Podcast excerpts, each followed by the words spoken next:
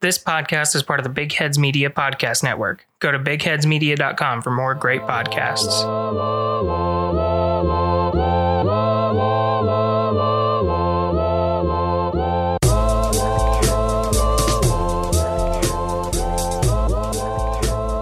Welcome, everybody, to the Skeptical Skeptics Podcast. I'm RJ Metzger, And I'm Rachel Metzger. and this is episode 65.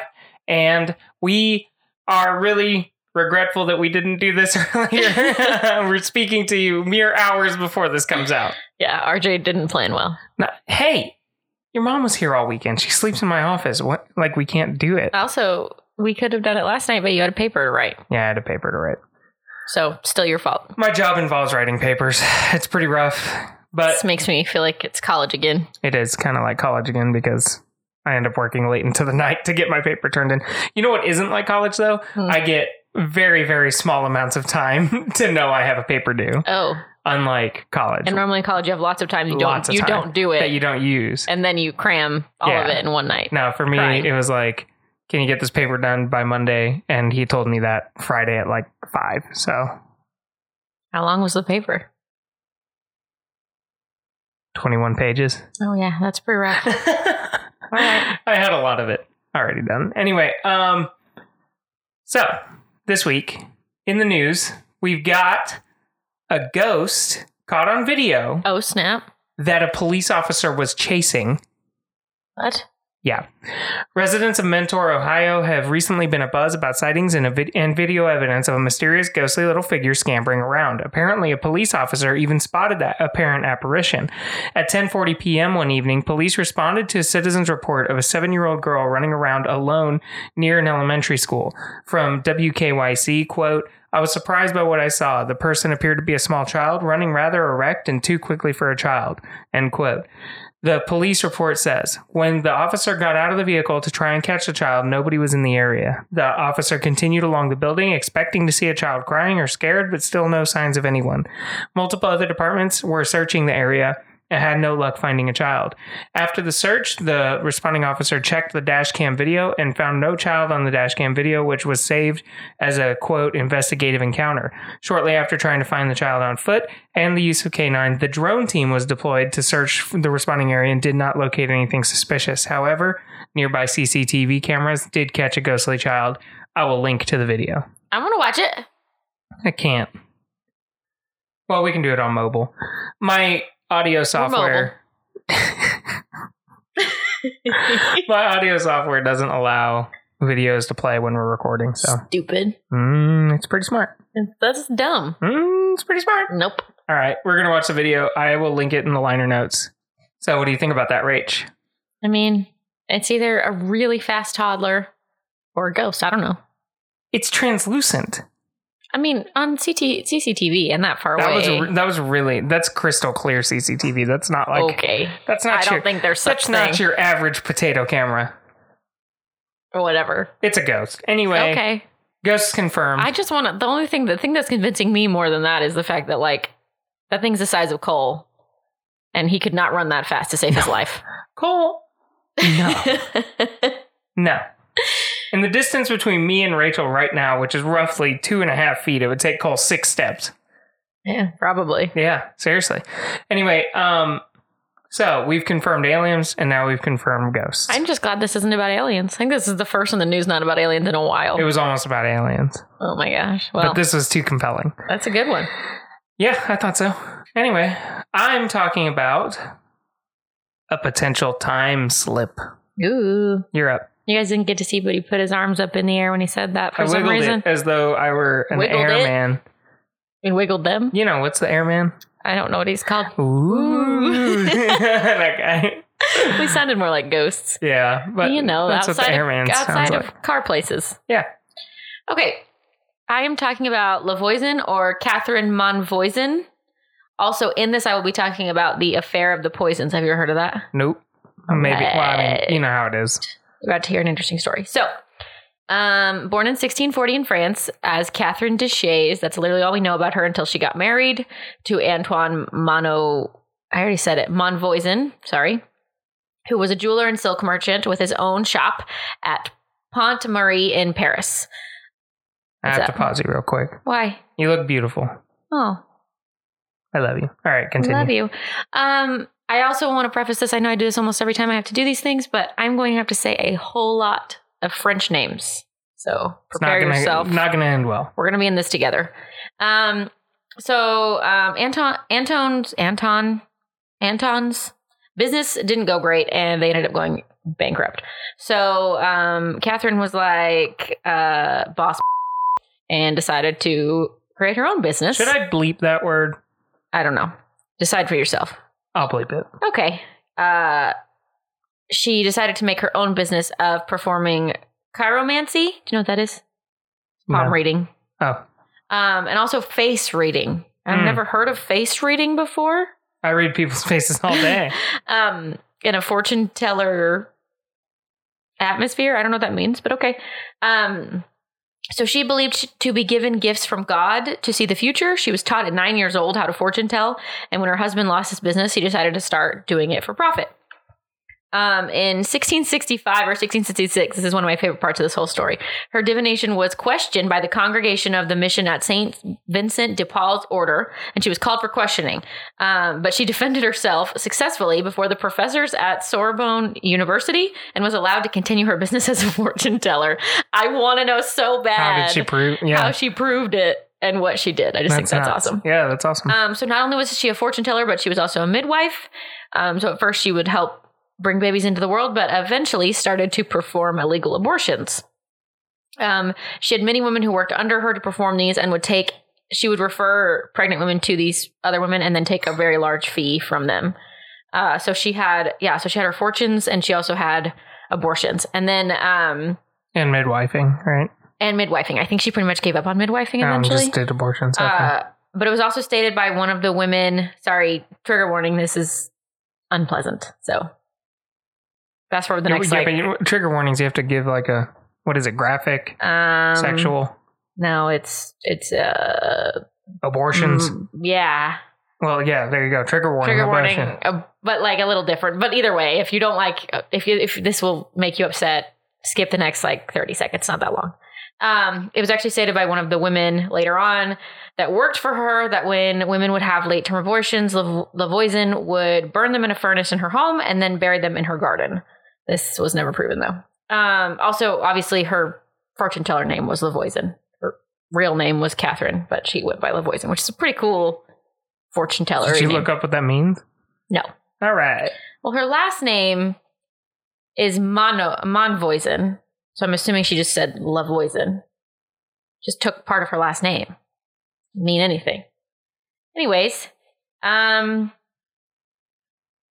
Okay, so she started out obviously just fortune telling and then also doing the abortions. She eventually turned um, that into manufacturing and selling magic objects like crystals, amulets, all that good stuff. And then also um, poisons. She went farther into poisons and then she started arranging black masses, um, which is a ceremony normally celebrated by satanic groups, and also selling aphrodisiacs and uh, potions. So uh, she would create aphrodisiacs for people who wanted to fall in love. So basically, she realized in the middle of being a fortune teller that most people come to you either they want someone to fall in love with them, they want um, an old person in their family to die so that they can inherit money, or they want the person they're with to die so that they can be with someone else because at the time divorce wasn't really an option. Um, so she focused mostly on aphrodisiacs to get people to fall in love with other people, or also poisons for people who wanted other people dead. She learned um, the art of poison pretty young in life and had a pretty good way of murdering people. Um, the black masses were also done for a price in order for a client to pray to Satan for their wish to come true. I'm assuming most of these ones were when you wanted someone dead or other bad things. Um, during some of these masses, a woman performed as an altar where she would lay naked, which a priest would do weird things to her. That's pretty much all it said. And a bowl was placed. A baby was then held above the bowl. Again, this is bad. And the blood from it was poured into the bowl. They would slit its neck and do that. Whether the baby in question was actually killed on occasion or whether the baby was already dead by natural causes, such as being stillborn, could vary. These people suck. Yeah, Lavoisin wasn't good. Anyways, um, so by the late 1660s, Lavoisin was an extremely wealthy and popular fortune teller who worked with the highest um, aristocracy, aristocracy, Aristocracy. aristoc. Hmm. Aristocracy. I'm gonna let you say it of France. There were a bunch of French names, but they didn't mean anything to me. It was just all the bougie big people in France at the time. Um, she supported a family of six with these jobs, including her mother, husband, and children. Uh, she was also known to have at least six lovers other than her husband. Some of these were the people that worked with her um, in her black magic stuff. And then also, she was uh, known to be an alcoholic. Okay, so here's where we go into what is called um, the affair of the poisons.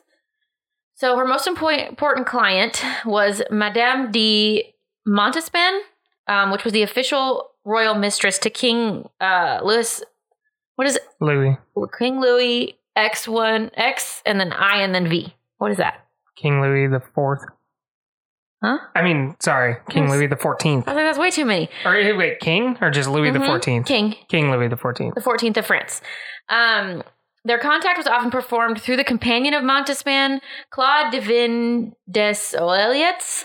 Sure. Montespan was alleged to have hired Lavoisin in 1667 to arrange a black mass. This mass was celebrated in a house. Um, Adam, two people you don't care about. Adam Lesage and Abby Moret officiated while Montespan prayed to win the love of the king. The same year, Montespan became the official mistress of the king.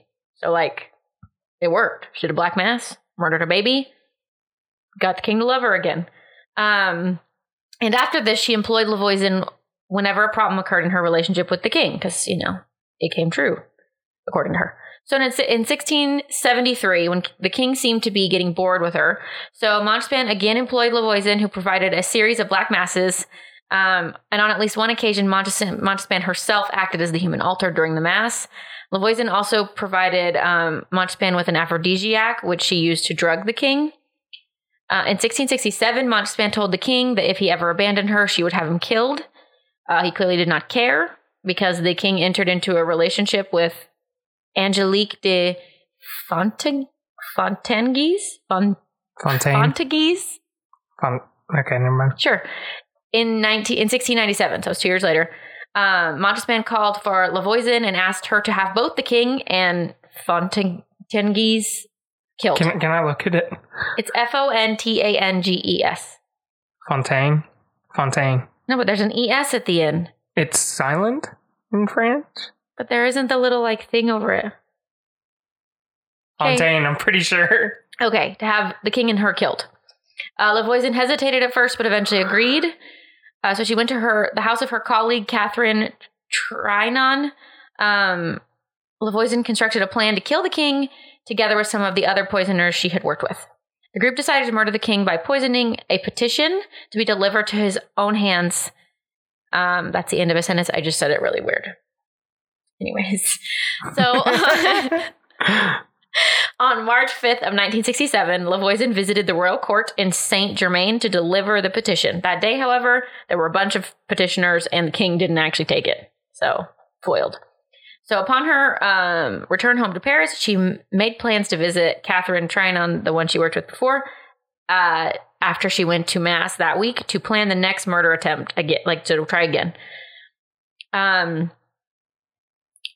right around that time, the king's sister-in-law died, the Duchess d'Orleans, um, and people believed it was attributed to poison. There was no official proof that it was, but that kind of brought poison into the limelight and made people realize how um, abundant it was at the time in France. Um, around the exact same time, a riot took place where people accused witches of abducting children for the black masses. I wonder why. And priests reported that a growing number of people were confessing to poisoning in their confessions. So in 1677, the fortune teller Magdalene de Lagrange was arrested for poisoning and claimed that she had information about crimes of a high of high importance. The arrest of the successful fortune teller and poisoner Marie Bosse, who had a huge feud with our girl Lavoisin, and then also another woman named Marie. What does the AUX sound say in the in French Ah, at the end? like ah, ah. So Vigora, Yeah, uh, Marie Vigora in I'm really not certain about any of this, but in January 17 you have better than me. I would have said it. So in January of 1769 made the police aware that there was a network of fortune tellers in Paris who sold poison. Um, so on March 12th, 1967, Lavoisian was arrested outside. 1967? Hmm. 1679. There it is. That was. Way off. Woo, that was full dyslexia. You had the one in the right spot. Messed all the rest of it up. Uh, so Lavoisian was arrested outside her church. Right, she was literally like headed to her meeting with Catherine Hmm. to talk about murdering the king again. Um, so in April 1679, a commission appointed to inquire into the subject and to prosecute the offenders met for the first time. Lavoisian was imprisoned at Vincennes, where she was subjected to questioning. On 27th, I hate how they write this. On December 27th, 1967, um, Louis XIV issued an order that the whole network should be exterminated by all methods, regardless of the rank, sex, or age. The arrest of Lavoisian was followed by the arrest of her daughter and the rest of her entire network and associates. Um, Lavoisian was never tortured, although an order was issued giving like specific permission to use torture. It was then made clear not to use it, and many think that the reason why was because if they tortured her, she would have given the names of like everyone up in the higher ups, and everyone would have gotten murdered, and people obviously she was want that. Epstein before Epstein was Epstein. Exactly. So people didn't want that. So they so pretty much there was no proof that anyone ever like the few people that that said they went and visited her in prison, she was perfectly healthy and completely fine and like yeah. So also aware of her alcoholism, they kept her um they didn't limit her alcohol and they kept her drunk during all of the investigations, which I think is a great idea. I think that's a great way to get information out of someone.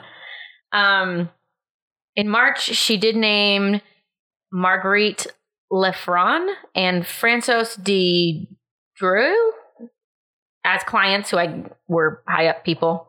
And on the 10th of October, she admitted having sold poison and magical services to several members of the royal court. She also described the development of her career. Lavoisian denied ever meeting or serving Montespan. She did admit that, quote, Paris is full of this kind of thing, and there is an infinite number of people engaged in this evil trade, end quote, but refused, in, refused to mention further clients, nor did she mention having arranged or participated in black masses. She also mentioned to the guards that the question she feared most was that um, they would ask her about her visits to the royal court. It is likely that she was referring to Montespan as her client and her attempts to murdering the king, obviously, and that she feared that it would result in her execution. Her list of clients, the arrangement of the Black Mass, her connection to Montespan, and the murder attempt on the king were not revealed until after her death. Um, she also denied claims of using her oven to burn the bones of aborted infants that were too large for the grave area in her garden. She also counterclaimed any usage of poisons and that she only possessed purgatives for personal use or for her family, even though literally before she said that she did make poison. Um, on February 17th, 19, God, 1680, My birthday. Yep. Lavoisian was put on trial and convicted of witchcraft to execution by burning two days later. Lavoisian was edu- executed in public on the Place de Grève, de Grève, whatever, in Paris on the 22nd of February 19th. I'll figure it out eventually. 1680. On her way to the execution, she reportedly pushed away the priest and when fastened on the stake. She desperately pushed away the hay, which was piled up around her. In July, her daughter, her daughter Margaret Monvoisin, revealed her connection to Montespan, which was confirmed by the statements of the other accused. This caused the monarch to eventually close the investigation, seal the testimonies, and place the remaining accused outside the public justice system by imprisoning them under a letter de ca- cachet. Do you know what that is? So uh, they were letters signed by the King of France, countersigned by one of his ministers, and closed with a royal seal. They contained orders directly from the king, often to enforce arbitrary actions and judgments that could not be appealed. Um, so Montespan was n- never convicted of this crime and lived to be 65, dying of old age, even though it was like known. And yeah, they never convicted her. Um, in this whole thing, the affair, uh, there was over 300 people who were arrested and 36 in- murdered or killed, not murdered, I guess. Is it considered murder if they are getting executed? Whatever. Sure. Um, Executed. there you go. It is believed that she, Lavoisian, was involved in the murders of between 1,000 and 2,500 people. Jeez. Yeah. And I got my information from Ancient Origins, Party Like It's 1660, and the British Museum. That's pretty epic. I know. Because, like, was she a witch? I don't know. Was she terrible? Yes. Yeah, but I mean, dang. That's a pretty amazing rise to power. Yeah, well, because I so I was looking up. I like looking at the witch stories, but a lot of times the only reason someone is considered a witch is because people think they were when they were alive. They're already dead, and then they bring up their uh, body, and it's like fine, and it's in perfect condition, and that's the whole like they were doing There bad were things. quotes there. Yeah. Um, same with vampires. It's the same kind of thing. Yeah. So it was interesting to actually hear one of like she did. She, she was an awful person. Yeah. well, not that, but she did things that are conductive with witchcraft. Like I mean, the Black Mass, where Montespan was like, "Make my husband love me again," Yeah. and suddenly he was like, And it worked. "I like you." Yeah, what was that? Was that witchcraft? Maybe it just gave her the confidence to, you know, flaunt it or something. Having newborn baby blood on you, I guess, does that. I wouldn't know, and it's awful. Yeah, she's Lavoisian was bad. Yeah. It was rough. It is interesting to see one that would, that actually had evil intent rather than just like, oh, you're a female that can do math. You must be a witch. You know. Well, also, or one that was just like, oh, you are you do small things, like oh, you fortune tell and you sell those Right. that stuff, but you don't really do no, anything else, like, like, a massive me- she was doing, of like, awfulness satanic rituals and murdering people, and like and, legitimately changing power dynamics. Yeah, Yeah. it's pretty nuts. and she was like really influential too. yeah, that's Yeah. cool. Great story. Thanks, I thought so. All right, break time. Okay.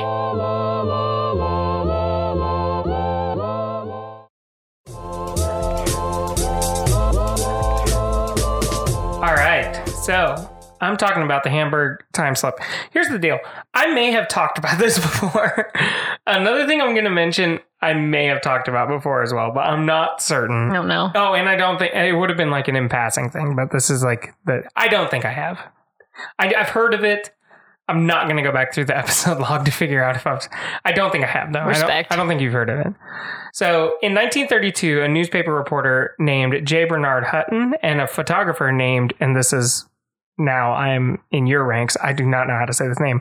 Joachim, I think J O A C H I M. Yeah, like Joaquin Phoenix. No, C H I M. Oh, Joachim, I think, or Joachim, I don't know, Brandt, were assigned to a feature story in to do a feature story on the Hamburg, Germany shipyard. Okay, they drove to the huge complex, interviewed several executives and workers, and completed the assignment by late afternoon. After Hutton had gathered enough information for his story and Brandt had taken a few photos, um, the two men were walking to the shipyard exit gate when they heard something overhead. It was a very familiar droning sound of an aircraft, which quickly became louder. And as Hutton and Brandt looked skyward, they didn't see one or even a couple of airplanes, but a massive armada of British RAF bombers, the likes of which had never been seen before. Moments later, the area was a raging inferno as fuel tanks were hit, warehouses were collapsing from high explosives, and dock cranes were twisted into pretzels. Hutton and Brandt, uh, Brandt realized that this was no drill, and they rushed to the car um, as anti aircraft gunners began scoring hits on the bomber formation overhead. At the gate, Hutton asked a security guard if there was anything they could do to help, but was told to leave the area immediately. As the two men ran towards the shipyard gates and hopefully towards safety, Brandt took a rapid series of photos of the incredible event. Okay? Hutton and Brandt, which by the way, I mean, this is 10 years before World War II, right? right. Hutton and Brandt did manage to escape the shipyard inferno, and Hutton and they were, uh, but they were confused when they drove into Hamburg, um, away from the shipyard. The sky that had turned black during the attack was now clear, and the city was serene.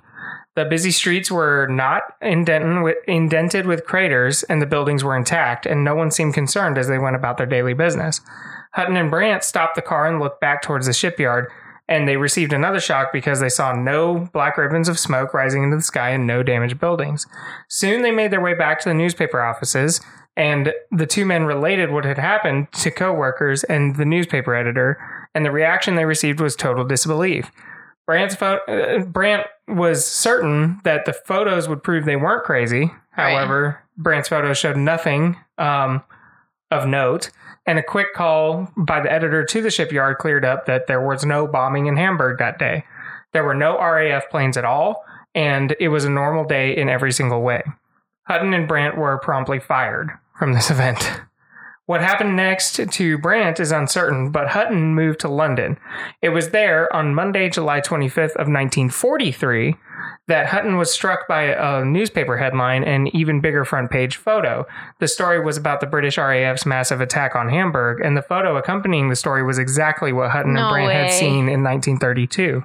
Whether Brandt and Hutton, and Hutton uh, experienced a time slip into the future, or perhaps had an extremely vivid shared premonition of future events or uh, hysteria somehow, uh, is unknown.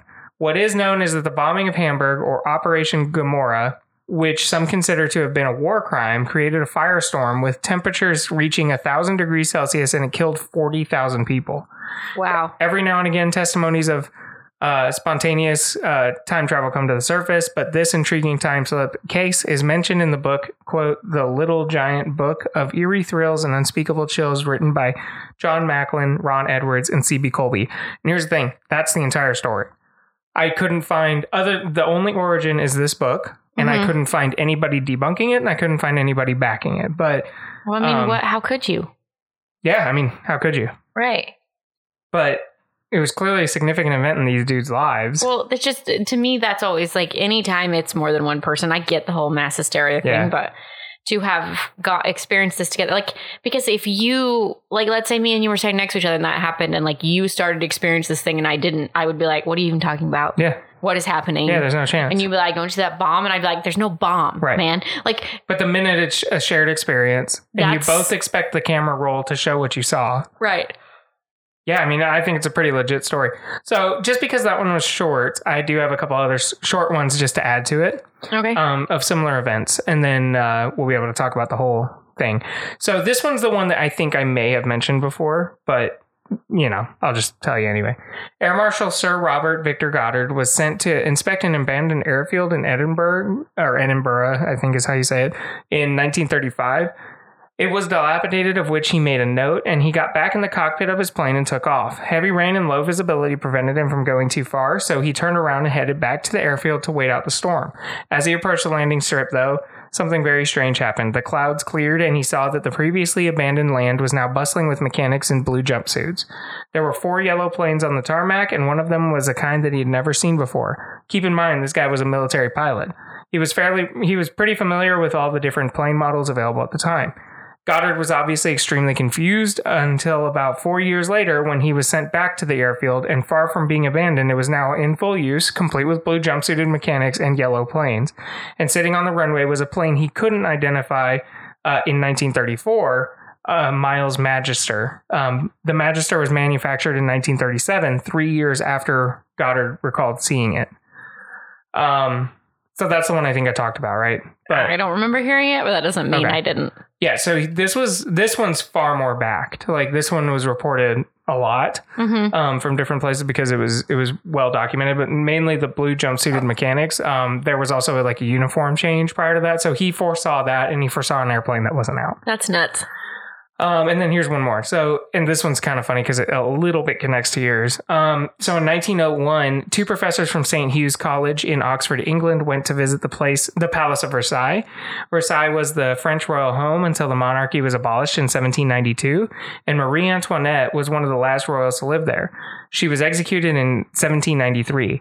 So on that day in 1901, when professors Anne Moberly and Eleanor Jourdain were walking the grounds of the palace, it's pretty safe to say they did not expect to see Marie Antoinette in the flesh just chilling on a stool outside the home, which was a private retreat built for Antoinette by her hubby, King Louis XVI. So two Yeah. two after. And yet, there she was, uh, sitting and sketching and uh, completely oblivious to the fact that two women were gaping at her and all the other people in 1780s period attire who had appeared just as suddenly as Antoinette. Antoinette and everyone else disappeared when a tour guide approached Moberly and Jourdain. Together, they wrote a book, uh, an adventure. It's called an adventure. It was about their experience, and the story gained notoriety, notoriety because of how grounded it seemed. So, oh, my sources were um, pizzabottle.com, uh, anomalien, like anomaly, but an, an, anomalien, and uh, Shrush to John. Shrush to Jane. Um, anyway, yeah, so this, I think, goes back to that ghost thing that we were talking about. Like, it could be time slips causing ghosts right. right? So it's just that these events were so were later confirmed to be the future. Yeah. But like you could easily if you, if if that dude was like Goddard, right? Let's say he was a passenger on an airplane Uh-huh. and not a military pilot. He might think oh, I'm seeing into the past. Right. Same like with Hamburg, like that that's of course extraordinary. But I'm just saying like these things are again, they're images that your brain is tapped into that literally a camera can't replicate, right? Mhm. Um, now again, one thing that does make it different is like, you know, the ghost story at the very beginning of the episode, right? The camera caught it. Right. But still, it's just like to me that that is by far more likely of time being weird and having hiccups versus like our consciousness sticking around. Like Marie Antoinette sitting on a bench. Like I, I don't think Marie Antoinette's soul is sitting on the bench, right? Like Right. maybe it's just more likely it was a time hiccup. That one makes more sense to me that it would be people, be both of them possibly thinking they saw something just because they already know it happened. Like they Yeah. knew she lived there, Yeah, yeah. they knew about her, whatever. The other two are more compelling to me because, like, there was no predisposition to see this. Right. Well, and also like with the Hamburg one, that one was proven to happen. Right. And then with the other one, it was the whole like the the planes and that stuff that was just nuts. Like these things that like Oh, and also someone the, the couldn't make. yellow, the yellow was also so blue jumpsuits and yellow were both things he reported on that later they turned to. So Right. Like you can't really make that up. And like you could make it up, but the the likelihood, likelihood of, of you being right is insane. yeah. Well, and also, what, what would be The point? the point? Because Right. unlike today, where I could go on Twitter and like get you know like that dude that did the the fake haunted apartment through quarantine or whatever. right. Like unlike that, this dude lost his job over Hamburg. Right. Right.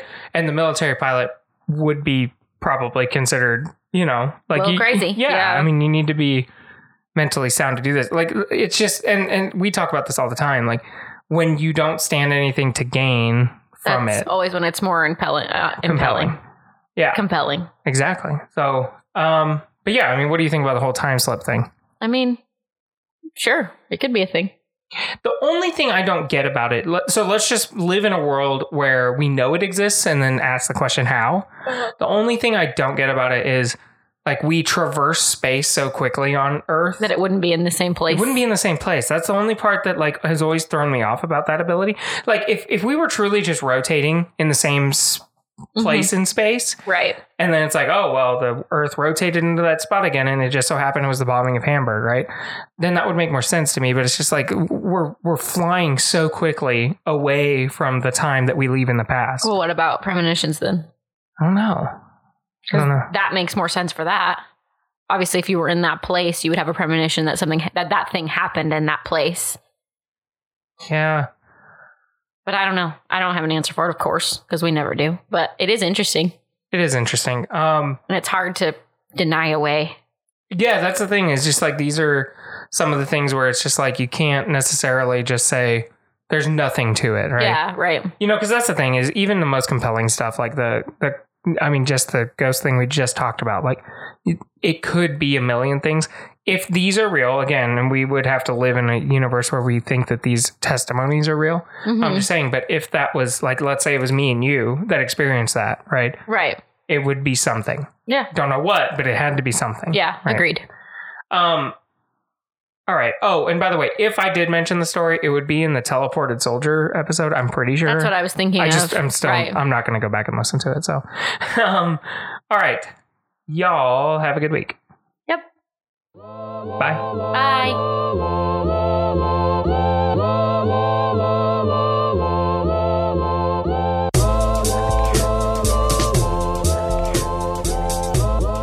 All right. Ready? Sure. Silence. Start. Silence and It's your fault. shut up now. You shut up. Silence. Start. Silence and.